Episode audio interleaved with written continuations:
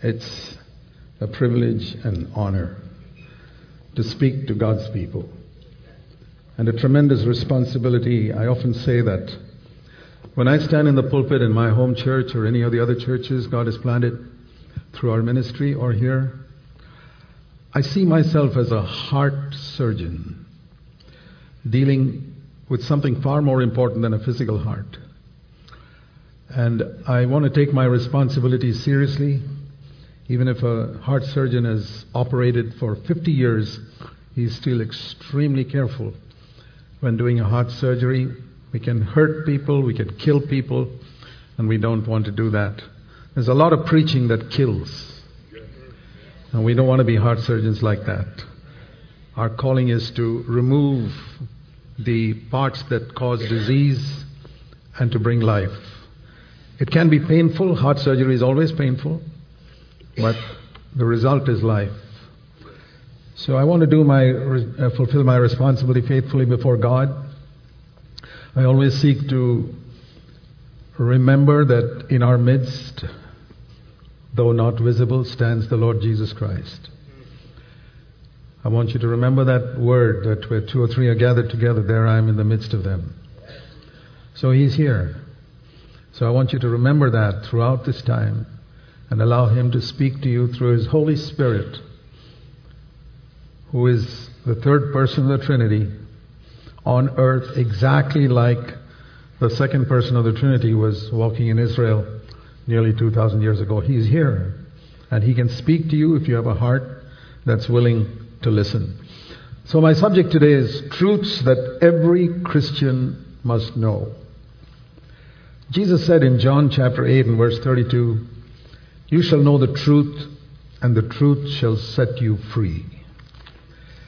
So, freedom comes through knowing the truth. If you know very little of the truth, that's probably the reason why you're not fully free. The more of the truth that you know, and God's word is the truth, Jesus said that in John 17 17, your word is truth. The more you know the truth, the more you'll be free in your life, free from sin, free from discouragement, free from gloom, free from anger, free from all the problems that the devil's put upon us. The other verse which I want to show you before we begin is a verse that many Christians do not obey or do not take seriously. It's 1 Peter chapter 3 and verse 15. 1 Peter chapter 3 verse 15 says, in the middle of that verse, always being ready. Sanctify Christ as Lord in your hearts. Listen to this always, 24 7, being ready to make a defense. Think of war, a defense, the way you defend your country, to everyone who asks you to give an account for the hope that is in you. Yet give it with gentleness, not with arrogance, and with reverence for what you're saying, because it's the Word of God. Always ready to give an account, to give an answer to everyone who asks you, Why do you believe this? Every one of us sitting here, if you say you're a Christian, you must obey that verse. You must always be ready with gentleness and reverence to give an answer to anyone who asks you, Why do you believe this? So that's where I want to begin. Number one, Jesus Christ is the only way to God. That's the first truth that we must recognize. And people ask us, why do you believe He's the only way? In John 14 and verse 6, it says, Jesus said, I am the way, the truth, and the life. No one comes to the Father but by me. So when, you know, I work in a country where many, many are non Christians, and you meet non Christians, there are many in this country too. And someone tells me, Why do you say Jesus is the only way? There are many ways to God. I said, Do you want me to call the Lord Jesus a liar? That's what you're asking me to do. Because he said in that verse, I am the way, No one comes to the Father but by me. And if I say agree with you that there are many ways to God, I have to call Jesus Christ a liar. And I'm not prepared to do that. You see, that puts people on the spot because they're not ready to call Jesus Christ a liar. But this wrong idea that people have there are many ways. Now, I want to explain why Christianity is unique and why Jesus Christ is the only way. When babies are born, nobody's a Hindu or a Muslim or a Buddhist or a Christian. They're all babies. But as they grow up in different families, they are brainwashed by their parents into a particular religion and to believe certain things. They are taken to a temple or a mosque or a church or some other place and they're forced to believe something and brainwashed through the years to believe those truths. So, this is how I would witness to a non Christian, how I would give an answer to why I believe what I believe. And I say, but there's one thing common about all of us, whatever religion we are, I tell him, and that is we have a conscience. It doesn't matter which religion you are, the conscience is exactly the same. Every single child, whatever their religion, their conscience tells them, even at the age of two or three, when they tell a lie, that you're telling a lie. Any child, before they are brainwashed into being taught that a lie is not serious, every child in the world has a conscience that makes their face manifest that they're telling a lie when they've told a lie. They cannot hide it. I mean, by the time you're 17 or 18, you can disguise your face and tell a lie with a straight face. But you can't do that when you're two or three years old. That is a proof that God has put His voice in everybody's heart. And that through the years, however much we may suppress our conscience, that conscience tells us we have done many things wrong. Whatever religion we may be. So I tell people when I witness to them, I say, I'm not preaching religion. I'm not preaching Christianity. You may have met lots of Christians who cheated you and deceived you. I'm not talking about that. I'm talking about our conscience that has, tells you that you've done many things wrong. You may cover it up, you may hide it from people, but your conscience keeps telling you you violated God's laws. And then the next thing I say is, I say, if your God is not absolutely holy, totally holy, whichever God you believe in, then the punishment for your sin would be something like sickness or poverty or some type of trial, earthly trial. But if your God is absolutely holy, and I believe that the God of this universe is absolutely holy, now I'm not talking about Christian, Muslim, anything, I'm talking about God, the creator of this universe, absolutely holy, there has to be only one way that He can punish sin, that He cuts you off from Himself, because sin breaks our connection with God. Even one sin. And think of all the sins you've committed, our connection with God is broken. That's the first thing. It doesn't matter what religion you are. Now remember, this is how I'm witnessing to a non Christian. And then I say, if God is also an absolutely righteous judge, like He is, and that justice of God is the foundation for all justice in the universe, He cannot be crooked. He cannot overlook something just because He loves us. If a judge, judge's son comes there in the court, he cannot forgive him and overlook his crime just because it's his son. And God cannot Many people uh, overlook our sin. Many people say, Why can't God forgive me just like my mom forgives me if I broke a plate or something like that? I say, if sin was only something like breaking a plate, God would forgive you straight away. But it's much more serious than that. Think of a judge who's sitting judging his son who's committed a hundred murders. What's he going to tell him? Oh, you're my son, I overlook you. Overlook it? No. Sin is like that. When you see the seriousness of sin, that every sin is worse than committing a hundred murders. In God's eyes, God cannot overlook it. Some, that punishment has to be taken. And to use an illustration, if, for example, the punishment for a crime is, say, a million dollars. Okay, my son, I fine you a million dollars. That's what the judge says. And the son says, Dad, I don't have a cent. Well, you got to go to jail then. Having said that, he takes off his judge's robes, comes down and takes out his checkbook and writes out his entire life savings of a million dollars and gives it to his son and says, Son, go and pay the fine. He judged him as a judge and punished him as a father and paid the price as a father. I said, This is what God has done.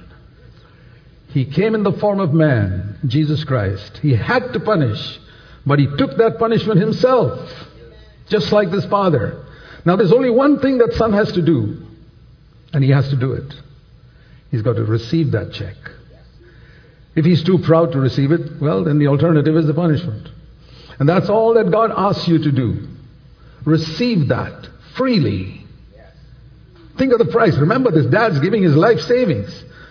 And God, when Jesus died, he was giving his life in order to save us.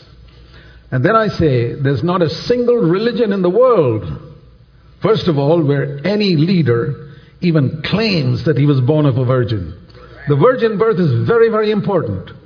Jesus Christ came to earth without a human father. God created the sperm which produced Jesus' body. It united with Mary's egg, and there you had God in human form. And no one has ever, no religion, no religious leaders ever claimed that. Secondly, no religious leader ever claimed that I'm coming here to die for the sins of the world. And thirdly, no religious leader ever rose from the dead on the third day. This is the foundation of Christianity. Christianity is not founded on do good, be kind, uh, help the poor, and don't tell lies and be compassionate. No, no, no. That's the superstructure. And that may look like what is taught in other religions, but there's a foundation underneath. And if you don't have this foundation, whatever religion you have, it's on sand. So, what is it? The one who founded our Christian faith is born of a virgin, died for the sins of the whole world, and rose from the dead. No one has ever done that. I said, that is why I believe that Christianity is the only true way to God. That's point number one. Then, secondly, the, which we all, the truths that every Christian must know. We must not only believe, we must repent and believe in Jesus Christ to be saved. Not just believe. In many places, Faith is emphasized. A lot of evangelists emphasize faith, faith, faith. But repentance is essential. You must repent and believe in Jesus Christ to be saved. And I want to read to you Acts of the Apostles in chapter 20 and verse 21.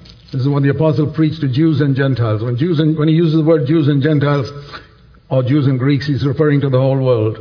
People, cultured, uncultured, religious, non religious. He says, There's one message I preach everywhere repentance toward God and faith in our Lord Jesus Christ. Two things. And what God has joined together, let no man put asunder. But many are putting asunder. And many people say, man is incapable of repentance. It's a work, and salvation is not by works that God gives it freely. Salvation is free. But I, this is the picture I use. When we are born and all our life, our face is towards the world and sin and ourself, and our back is towards God. And what happens is, if I want to receive the free gift that God is giving me, I don't have to do anything, I don't have to pay anything, but I got to turn around. I mean, if anyone wants you to, to wants to give you a free gift, say an expensive gift, and he says, Here, I got a gift for you. And if I don't turn around, I can't get it. And if I turn around, I can't say, I did something in order to earn that gift. No. I'm just turning around to receive it. So repentance is not a work, like some people teach. That's a falsehood. It's just turning around and receiving the gift. And what is faith? Faith is not a work either. Here's somebody giving me a gift. I have to stretch out my hand and take it. That's faith. So repentance is turning around, faith is stretching out my hand. Now, if somebody gives me an expensive gift, and I've turned around, and I receive it with my hand, I can't say, well, I earned it because I turned around and I stretched out my hand. That is stupidity. And yet, that's what many people say man cannot repent, man cannot believe, everything God has to give it. Well, you can turn around. If you don't turn around, you're not going to get it. If you don't stretch out your hand, you're not going to get it. God is willing even to help me to turn around and to help me to stretch out my hand. What more can He do? But He's not going to force you. But remember this turning around from sin and the world is essential in order to be saved. Now, that doesn't mean, I want to explain repentance. It's not saying, God, I will not sin again. No. No one can say that. It's saying, I don't want to sin again. There's a difference between saying, I don't want to sin again and I will not sin again. Let me show you 1 John in chapter 2 and verse 1. 1 John chapter 2 and verse 1. My little children, I'm writing these things to you so that you may not sin. That's God's will. That you should not sin. But, this, remember, this is the Apostle John writing at the age of 95. But if anyone sins, what does he say? You're not a child of God? No. We have an advocate with the Father, Jesus Christ the righteous. So, what does it mean to overcome sin, to get victory over sin? The best illustration I can use is a child has learned to walk. Well, now, every child when it's born does not know how to walk. It's always falling, getting up, falling, getting up. And when a believer is born again, he's usually like that. Falling frequently, getting up, and you know, the new birth is compared to a, the birth of a child. And the child doesn't learn how to walk. It, it, has to learn slowly, slowly, and it never gets discouraged. It's a wonderful thing about children. Um, believers get discouraged when they don't get victory after some time, but a child never gets discouraged. He says, I'm going to walk one day, I'm going to walk one day. It falls a hundred times a day, it gets up. That's how it must be. But it's determined to walk. And how excited a father or a mother is when they see their child taking their first steps. That's how excited God is when He sees you overcoming your anger or your bitterness or your jealousy or whatever it is. You're beginning to learn to walk. And when that child is walking steadily, two years old, walking, running, that's a picture of victory over sin. But can you say that this person will never fall? Is there anybody sitting here who says, I can never stumble and fall? I can trip over a stone and fall today. But the difference is, I've learned to walk. I'm not falling the way that child is falling. So that's a picture of victory over sin. I've learned to walk, but I may still fall. But what is the first statement? The first statement is not in 1 John 2 1. Did you notice that? The first statement is not if anyone sins. The first statement is don't sin. We shouldn't reverse that. When you reverse that, you're getting it in the wrong order. It's not, John doesn't say, Well, I know you fellows will sin, of course. But that's the way it's being preached so often. No. You should not sin. But if you do, that means if you do fall down, get up. Repent, confess, ask God to forgive you. He'll do it immediately. And press on. One more thing I want to say in relation to repentance and faith. The Bible speaks about faith that justifies us. That's another word which many don't understand. Romans 5:1 says, "We are justified by faith." Be ready to give an answer to anyone who asks you. What is the difference between being forgiven and being justified? You know, I've been preaching for more than 50 years in Christian ministry, and I've discovered that there are many people, we think they know everything, but they don't. People have been Christians for many years, and that's why I need to explain some things very simply. Forgiveness is where God has blotted out our past. All forgiven. If you're confessed, you come to the Lord, He's forgiven everything. But are you fit to stand before God now? No. Do you know that even after all your sins are forgiven, you're still not fit to stand before God because you've got a filthy nature that's called the flesh that hasn't gone. So God has to clothe me. It's like my filthy dress. It's clothe me with the righteousness of Christ. My sins are forgiven, my, but my filthy nature is not gone. So God clothes me with the righteousness of Christ. That's called justification. The first was forgiveness. This is justification. I need to understand the difference. And when we receive Christ, we are not only forgiven, but justified. That means I stand before God, clothed in the righteousness of Christ. And that is the meaning, listen to this, of praying every prayer in the name of Jesus. Now, many haven't even understood that. Why do I pray in the name of Jesus? I'm saying, Lord, I have no merit to come before you to ask for this prayer, but I'm asking clothed in the righteousness of Christ in the name of Jesus. And it is like Jesus asking the Father for a request. Think of it like that. It'll change your Christian life when you understand these simple things. The tragedy is many people read Scripture, they don't understand something, they go on to the next verse. We shouldn't. We should press on until we understand. I remember when I was in the Navy, my senior captain asked me for something, about something, and I said, I don't know, sir. He said, Lieutenant Poonen, never say, I don't know, sir. Say, I will find out, sir. I learned something that day. Never say, I don't know. I'll find out. So when you read something in Scripture which you don't understand, don't say, I don't know. Say, I'll find out. I'm going to make every effort to find out what that verse means. It'll revolutionize your Christian life. This is what I started doing when I was 21 years old, 56 years ago. Whenever I found something I didn't understand, I'd say, I'm going to find out that. What does it mean? And that's what's changed my life. The third truth that every Christian should know we must be filled with the Holy Spirit. Ephesians 5 and verse 18. We must be filled with the Holy Spirit. It says here in Ephesians 5 and verse 18, do not get drunk with wine, for that is dissipation. I want you to look at that verse carefully. Do not get drunk with wine, for that is dissipation, but be filled with the Spirit. There are two statements there, one negative and one positive. Do not get drunk with wine, but be filled with the Spirit. Now, what a, watch that and answer this question. Is it a sin to get drunk with wine? I believe it is. It may not be a sin to take a sip of it, but to get drunk is definitely a sin. Okay, now my question is is it a sin not to be filled with the Holy Spirit? Ah, there's some doubts. It's in the same verse.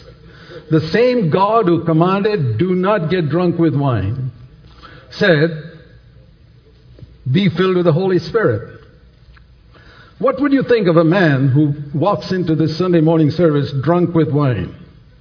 Would you think he's coming here in a proper way? No. What would you think of a person coming here not filled with the Holy Spirit? We don't think that's so serious, right? We pick and choose in God's commandments truths that every Christian should know. You must be filled with the Spirit just like you must not be drunk with wine. Put it in the same category. That if I'm not if I think drinking, getting drunk with wine and coming to the church service is okay, then it's okay to come without being filled with the Holy Spirit. Is it okay anytime to be drunk? Think of how you misbehave when you're drunk. Don't get drunk with wine, but be filled with the Holy Spirit. This is very, very important. Now, I want to explain this something about the Holy Spirit here because there's a lot of confusion concerning that in the world today. I've heard a lot of people say to me, and I want to be ready to give an answer. That's what I want to equip you to as well. There's so many counterfeits about the gifts of the Holy Spirit and about the operation of the Holy Spirit. I I agree. But what do people counterfeit? Do they counterfeit brown paper? Do you see counterfeit toilet paper? No. What do people counterfeit? Gold, diamonds. Only valuable things are counterfeited. So if the operations of the Holy Spirit are counterfeit, boy, the original must be really valuable. So I'm not turned off just because there are counterfeits. The counterfeit proves to me that the original must be really valuable and I must get it. But I also it teaches me I must be very careful. If someone's going to buy gold in the market, he's got to be very careful that he's not fooled. Or someone going to, I, I've heard, I've never seen it, but I've heard that there are glass pieces that look exactly like diamonds. You can be fooled. You can be fooled about being filled with the Holy Spirit too. And so the only solution is to come to the Word of God. I've been greatly helped by seeing that Jesus is an example for me as the perfect spirit filled person. So when I want to know, when I want a, a guideline, a benchmark, what does it mean to be filled with the Spirit? I look at Jesus. And that's why, let me give you my honest testimony. When I see somebody rolling on the ground and kicking their legs and saying it's the Holy Spirit, I'll tell you honestly, I cannot imagine Jesus rolling on the ground and kicking his legs. So I say that's not the Holy Spirit. And I'm not afraid to say that because I say, do you, can you picture in your mind Jesus rolling on the, rolling on the floor and kicking his legs up in there and saying he's filled with the Holy Spirit?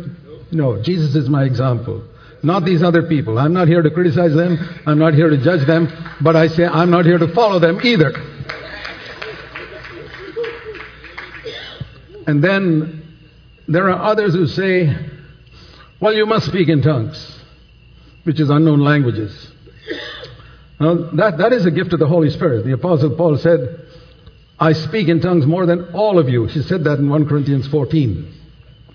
But he, before saying that, he said that in 1, in 1 Corinthians 12, not all speak in tongues. I don't have time to show you all those verses. You read 1 Corinthians 12 and 14. You read there, are all apostles? No. Are all prophets? No. Are all teachers? No. Do all speak in tongues? No. So what Paul said was, I thank God I speak in tongues more than all of you, but for some reason, God does not want everybody to have it. It's very important to understand this. And if you're doubtful about it, just go to 1 Corinthians chapter 12 and chapter 14. It's all written there. My own personal experience is I thank God I speak in tongues. I've spoken in tongues for 42 years. But I also believe it's not necessary for everyone to speak in tongues. I speak exactly like Paul said in the church. He said in 1 Corinthians 14, I would rather speak five words in a known language for us English than 10,000 words in an unknown tongue. So simple mathematics shows me that speaking in English is 2,000 times better than speaking in tongues in a church. That's the Word of God. So don't be, don't feel inferior if you cannot speak in tongues. If you can speak in English and witness for the Lord, you're okay. So the other thing I want to show you is, it says in Romans chapter 5, verse 5, I believe this is the mark of being filled with the Holy Spirit. Romans 5 5, it says, The love of God is shed abroad in our hearts through the Holy Spirit. So, God is love. And our hearts do not have the love that God has. And we can never produce it. You won't be able to produce it in a hundred years. So God says, I'll give it to you. When you're filled with the Holy Spirit, one proof of it is you'll be able to love everybody. You won't agree with everyone. You won't be able to work with everyone but you will be able to love everyone, even those who hate you. That's the mark of being filled with the Holy Spirit. And if you're not able to love everyone, ask God to fill you with the Holy Spirit. And don't believe that you're filled with the Holy Spirit until you can love. That's my guideline, anyway. Truths that every Christian should know. And the other thing I want to show you is in Romans 8 and verse 15 the Holy Spirit cries out from within us to God, saying, Abba, Father. The Holy Spirit shows you that God is your Father. You have a Father in heaven. No one in the Old Testament could experience this. But we can. God is my Father. He's my dad. The word Abba really means dad in English. So Every one of us, if you're really born again, you should be able to look up to heaven and say, Dad, you're my dad. Think of folks who've never had a good father on earth. Isn't it a wonderful thing to have a loving father in heaven? This is the mark of being filled with the Holy Spirit. Be filled with the Holy Spirit. And one more thing I want to say the Holy Spirit does in Romans 8 and verse 13. The last part it says, We must put to death the deeds of our body, the last part of that verse, by the Holy Spirit. The deeds of our body are all the sins that come out of our body anger, lusting with our eyes, and many, many other things we do with our body. And it's only, it says here, by the Spirit. Think of that last part of that verse. By the Spirit you put to death the deeds of the body. You cannot overcome these things without the power of the Holy Spirit. That's why we need to be filled with the Holy Spirit. Ask God how, if you being evil Know how to give good gifts to your children. Luke 11, verse 13. If you know being evil, Luke 11, 13, know how to give good gifts to your children, how much more will your heavenly Father give the Holy Spirit to those who ask him? More than any earthly father wants to give bread to his children. Number four, we cannot follow Jesus without denying ourselves daily. Luke chapter 9 and verse 23. Luke 9, verse 23. If anyone wishes to come after me, Luke 9:23, let him deny himself and take up his cross daily. Anyone. Anyone sitting here? You want to come after Jesus? Listen to what he himself said. You must deny your self life. That self life that wants to be prominent, that wants to sit on the throne of your life and decide what to do, decide how to reply to someone who's angry with you, decide how to treat someone. You must deny that. If you cannot deny that, you can live as you like, but you can't follow Jesus. That is impossible. Anyone wants to come after me, he must deny himself, take up his cross. Take up his cross means the same thing, to, to die to myself and follow him. So the Holy Spirit led Jesus to the cross. And the Holy Spirit will lead us also along the way of the cross. But remember this. This is the wonderful truth. The cross is not such a, a thing we have to dread. Because there is a verse in 2 Timothy in chapter 2 2 Timothy 2, verse 11. It's a great verse. 2 Timothy 2:11. It is a trustworthy statement. Listen to this. If we die with him, we will live with him. You know, Paul speaks about the power of his resurrection. It's a wonderful power. The resurrection power is that which lifts us up when we are down. And we all need that power to lift us up when we are down. And the way to get it is to die first. There is no resurrection without the cross. And so if I choose this way of dying to myself, what does it mean in practical terms? I'll tell you. Romans 8, uh, Romans 6 verse 11 says, Reckon, consider yourself to be dead to sin. He's talking about overcoming sin in that chapter. Later on, he says, Sin will not rule over you, verse 14. But for sin not to rule over me, I have to consider myself dead. That means when somebody gets angry with me, I have to react like a dead man. That's why I need the power of the Holy Spirit. I really want to give him a piece, piece of my mind. That's what my nature says. But the Holy Spirit says, die. Follow Jesus. And I bow my head and I say, I die. It doesn't mean I'm just dead, because I'm not only dead to sin, but I'm alive unto Christ. So I will respond to him as Jesus would. We read that verse in Proverbs. It says, A gentle answer turns away anger. It's a great verse. It's more than keeping quiet when somebody's upset with me, but a gentle answer. That proves that Christ has taken over. And to do that again and again and again, after some time, it'll be the easiest thing in the world to do it when people are, are upset with me.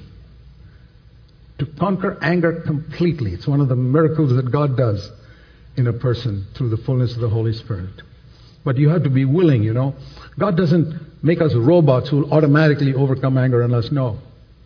We have to choose at each point. Otherwise, we'll be robots. God doesn't want robots in heaven, just like you don't want robots. You want children in your home. God wants children in heaven. Okay, number five. You, we cannot serve both God and money. Now that's something which may, you don't hear preached much, but it is true. Luke 16:13. Luke 16:13. No servant can serve two masters. He will hate the one and love the other. And who are the two masters? Not God and Satan. He's, Jesus said there, God and wealth. So it's not a question of having wealth. It's a question of serving wealth and loving wealth. I can have wealth, but if I love it and I serve it, I can't serve God. You cannot serve God in money. If God calls me and money calls me, I must choose to follow God. That's the point. So the question is now there are people who teach, there are two types of teachings I see in Christendom today. Some people who say that God wants everybody to be rich, and some people who say God wants nobody to be rich. And you know, the answer is always wrong. Both are wrong. Because there are people who have given up their riches, like the Apostle Paul. He was, a, he was the son of a very rich businessman, and he gave up everything when he became a Christian. And he was really poor, I have to say that, because there were times when he didn't have enough to eat, he didn't have a blanket to cover himself with in the prison, and he had to ask Timothy for it. But at the same time, Paul writes to some rich Christians in 1 Timothy in chapter 6, which proves there were rich Christians in those days. 1 Timothy chapter 6, verse 18. 1 Timothy 6, verse 18. Paul tells Timothy, um, verse 17, sorry, 1 Timothy 6, 17. We begin at verse 17. Instruct those who are rich, believers, in this present world, not to be. So if anybody here is rich, it's not a sin. But take this verse seriously. Don't be conceited. There's a great tendency in rich people to become proud. And don't fix their hope on the uncertainty of riches. That's the other thing a lot of people make a mistake. But fix their hope on God, who supplies us richly with everything. And then verse 18 instruct them to do good, to be rich in good works, and to be generous and ready to share. So, wealth is neutral, but I must make sure it's my servant. Whether you have 25 servants or one servant, that's the difference between rich and poor. Make sure they're all your servants, that they don't take over the house. I mean, if you have a maid working in your house and she takes over the house, that's pretty serious. And that's what's happened when some Christians, money runs their life. But you can have 25 servants, and if they're all your servants, it's okay. You must be the boss, you must be the master. So you cannot serve God in money. You have to make a choice. Lord, you're the one I'm going to serve, and whatever you give me, I'm going to keep under my feet. Is it right to have a savings account? Jesus had a savings account. You know, Judas Iscariot was the banker. He was not a very honest banker, but it was, he did, Jesus didn't spend all the money he, you know, he, Jesus received gifts. But he didn't spend all those gifts on the same day. If he did, if he spent it all the same day, there was no need for a treasurer. But he kept it in a bag because it probably would be needed tomorrow or next week. So there's nothing wrong in having a savings account. The question is, whom do you serve? Do you serve God or money? Do you love God or love money? Number six, John 13 34. We must love and forgive one another. Very important.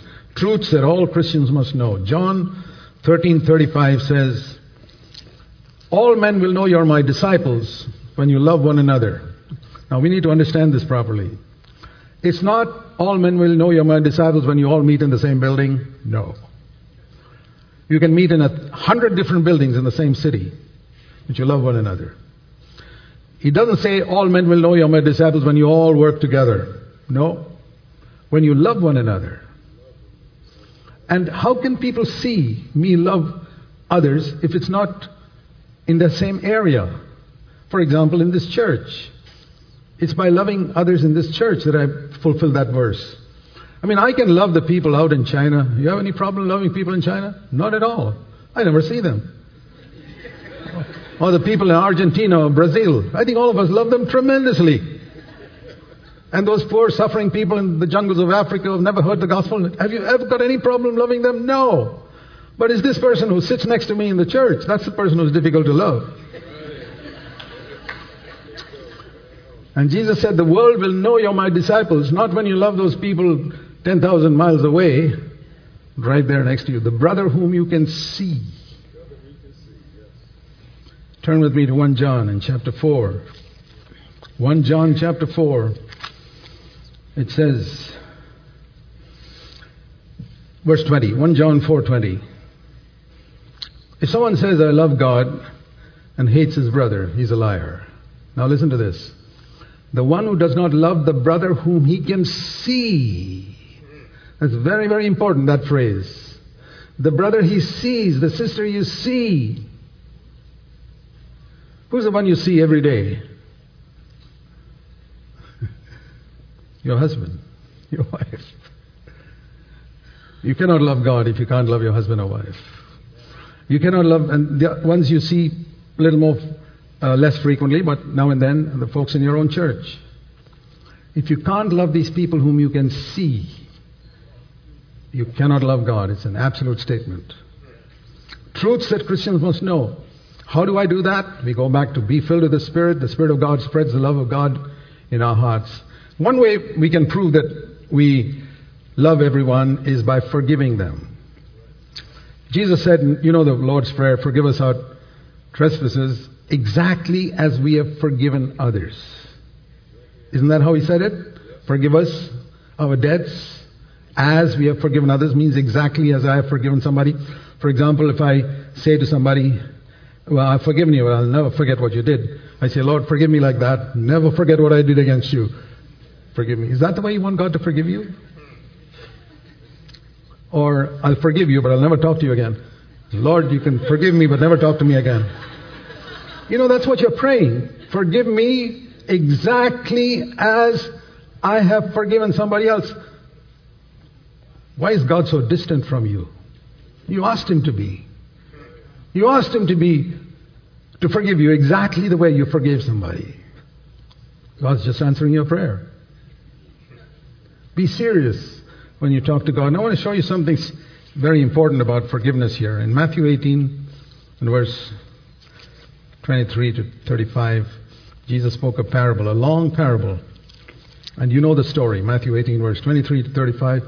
You don't have to look it all up, but the parable is this. There was a man who owed the king $10 million. That's what my margin of my Bible says that was the value. $10 million. Matthew 18 24. Man who owed 10,000 talents. $10 million. And the king, when he saw he couldn't pay it, okay, you're forgiven. That man went out and met a fellow slave who owed him, it says here in verse 28, a hundred denarii. Let's say that's about a hundred dollars. It's maybe those days, one dollar was a day's wages way back 20 centuries ago. So a hundred denarii is a hundred days' wages, a hundred dollars. Okay, here's, I'm forgiven $10 million and somebody owes me a hundred dollars. Now, a hundred dollars is not a small amount of money. It's quite a bit of money. But how much has I forgiven? 10 million. Okay, I agree. What that guy did against you was not something to be overlooked, it was pretty serious. But think how much God forgave you. And so this man catches that person by the throat and says, I won't let you go until you pay up. And the other slaves went to the king and said, You know what that guy did, whom you forgave $10 million? He caught somebody by the throat because he owed him $100 and he put him in jail. The king says, Call him back. He called him back and he put upon his head, it says here, all the debt that I forgave you is put back on your head. Question. Once God has forgiven you, can he put all those sins back on your head? Yes. If you believe what Jesus said in this parable. When does he do it? Not when you commit adultery. No, that can be forgiven if you repent. Not even when you commit murder, if you repent, that can be forgiven. But when you don't forgive somebody, he will put all that back up on your head. This parable is very clear. That's how serious unforgiving forgiveness is. Now, I want you to stop a moment now. Think of someone you have not forgiven. And I tell you, you don't, have, don't even have to think five seconds. The name comes up into your mind immediately. And another one. And another one. Relatives, people at work, other so called Christians. Yeah, I know they did harm to you, no doubt. But have you, have you, haven't you done anything against God? How freely God forgave you? God says, forgive. And the best time to do it is right now while you sit in your seat. You don't have to go and meet him. You don't have to visit his home. You don't even have to fellowship with him. Jesus forgave a lot of Pharisees, but he was not visiting their homes or having fellowship with them. To forgive a person does not mean that you have fellowship with him, because he may not be interested in it. From my heart, I have to be at peace with all men, but they may not be willing to be at peace with me. What can I do? But forgiveness is important. And here, let me say, let me show you what Jesus said about man who doesn't forgive. Matthew 18:32. He is called wicked. You wicked slave. A man who doesn't forgive others, a Christian who doesn't forgive others, is a wicked person, according to Jesus Christ. Secondly,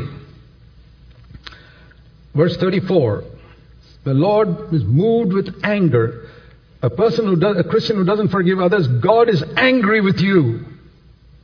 God is angry with you. These are the words of Jesus. And thirdly, verse 34, he hands them over to the demons. Those are the torturers.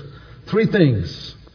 A person who doesn't forgive, and it applies to anybody sitting here if you haven't forgiven somebody, in God's eyes you're wicked. God is angry with you. And he will hand you over to demons to torture your body or make you sick or whatever it is. There's a lot of sicknesses in the world that are not healed because somebody has not forgiven somebody else. Jesus is very strict on this one, one particular sin. And I want to emphasize it because I find it's hardly emphasized enough. Take it seriously, my brothers and sisters, because it will liberate you. It will bring you into a higher level of the Christian life, into fellowship with God that you've never experienced till now. And lastly, number seven, we must prepare ourselves for Christ's second coming. That's the thing we are looking forward to. Jesus Christ is coming back soon. 1 John chapter 2 and verse 28. 1 John 2:28 it says, Now little children, abide in Christ, so that when he appears, there'll be two type of people when he appears. Listen to this, two types of believers in 1 John 2:28. Those who will have confidence, say, Lord, I'm coming up to meet you, and those who will shrink away, Lord, did you come so soon? I haven't settled certain things in my life. You see that in that verse? Abide in him so that when he appears, we have not, we are in category one, who boldly come up to meet him, and not in category two, that shrinks away. There are going to be believers like that who shrink away in shame. Why should they shrink away in shame when Jesus comes? Because they haven't set things right in their life. 1 John 3, verse 3 Everyone who has this hope of the second coming of Christ, 1 John 3 3, purifies himself until he reaches Christ's standard of purity. So let me repeat all seven truths that every Christian must know. Number one, Jesus Christ is the only way to God, is the only way of salvation. Number two, repentance must be added to faith if we want to be saved. Number three, we must be filled with the Holy Spirit, just like we shouldn't get drunk. Number four, we cannot follow Jesus unless we are willing to deny ourselves and die to ourselves. Number five, we cannot serve both God and money. And number six, we must love and forgive one another. And number seven, we must be ready for the second coming of Christ. He who has ears to hear, let him hear. I pray all of us will have ears to hear. It's a wonderful message, the gospel message. And what the Lord is saying today to you is, My son, my daughter, You've heard my word. I invite you today to come up higher from the level at which you've been living so far. Come up higher. Let's bow in prayer.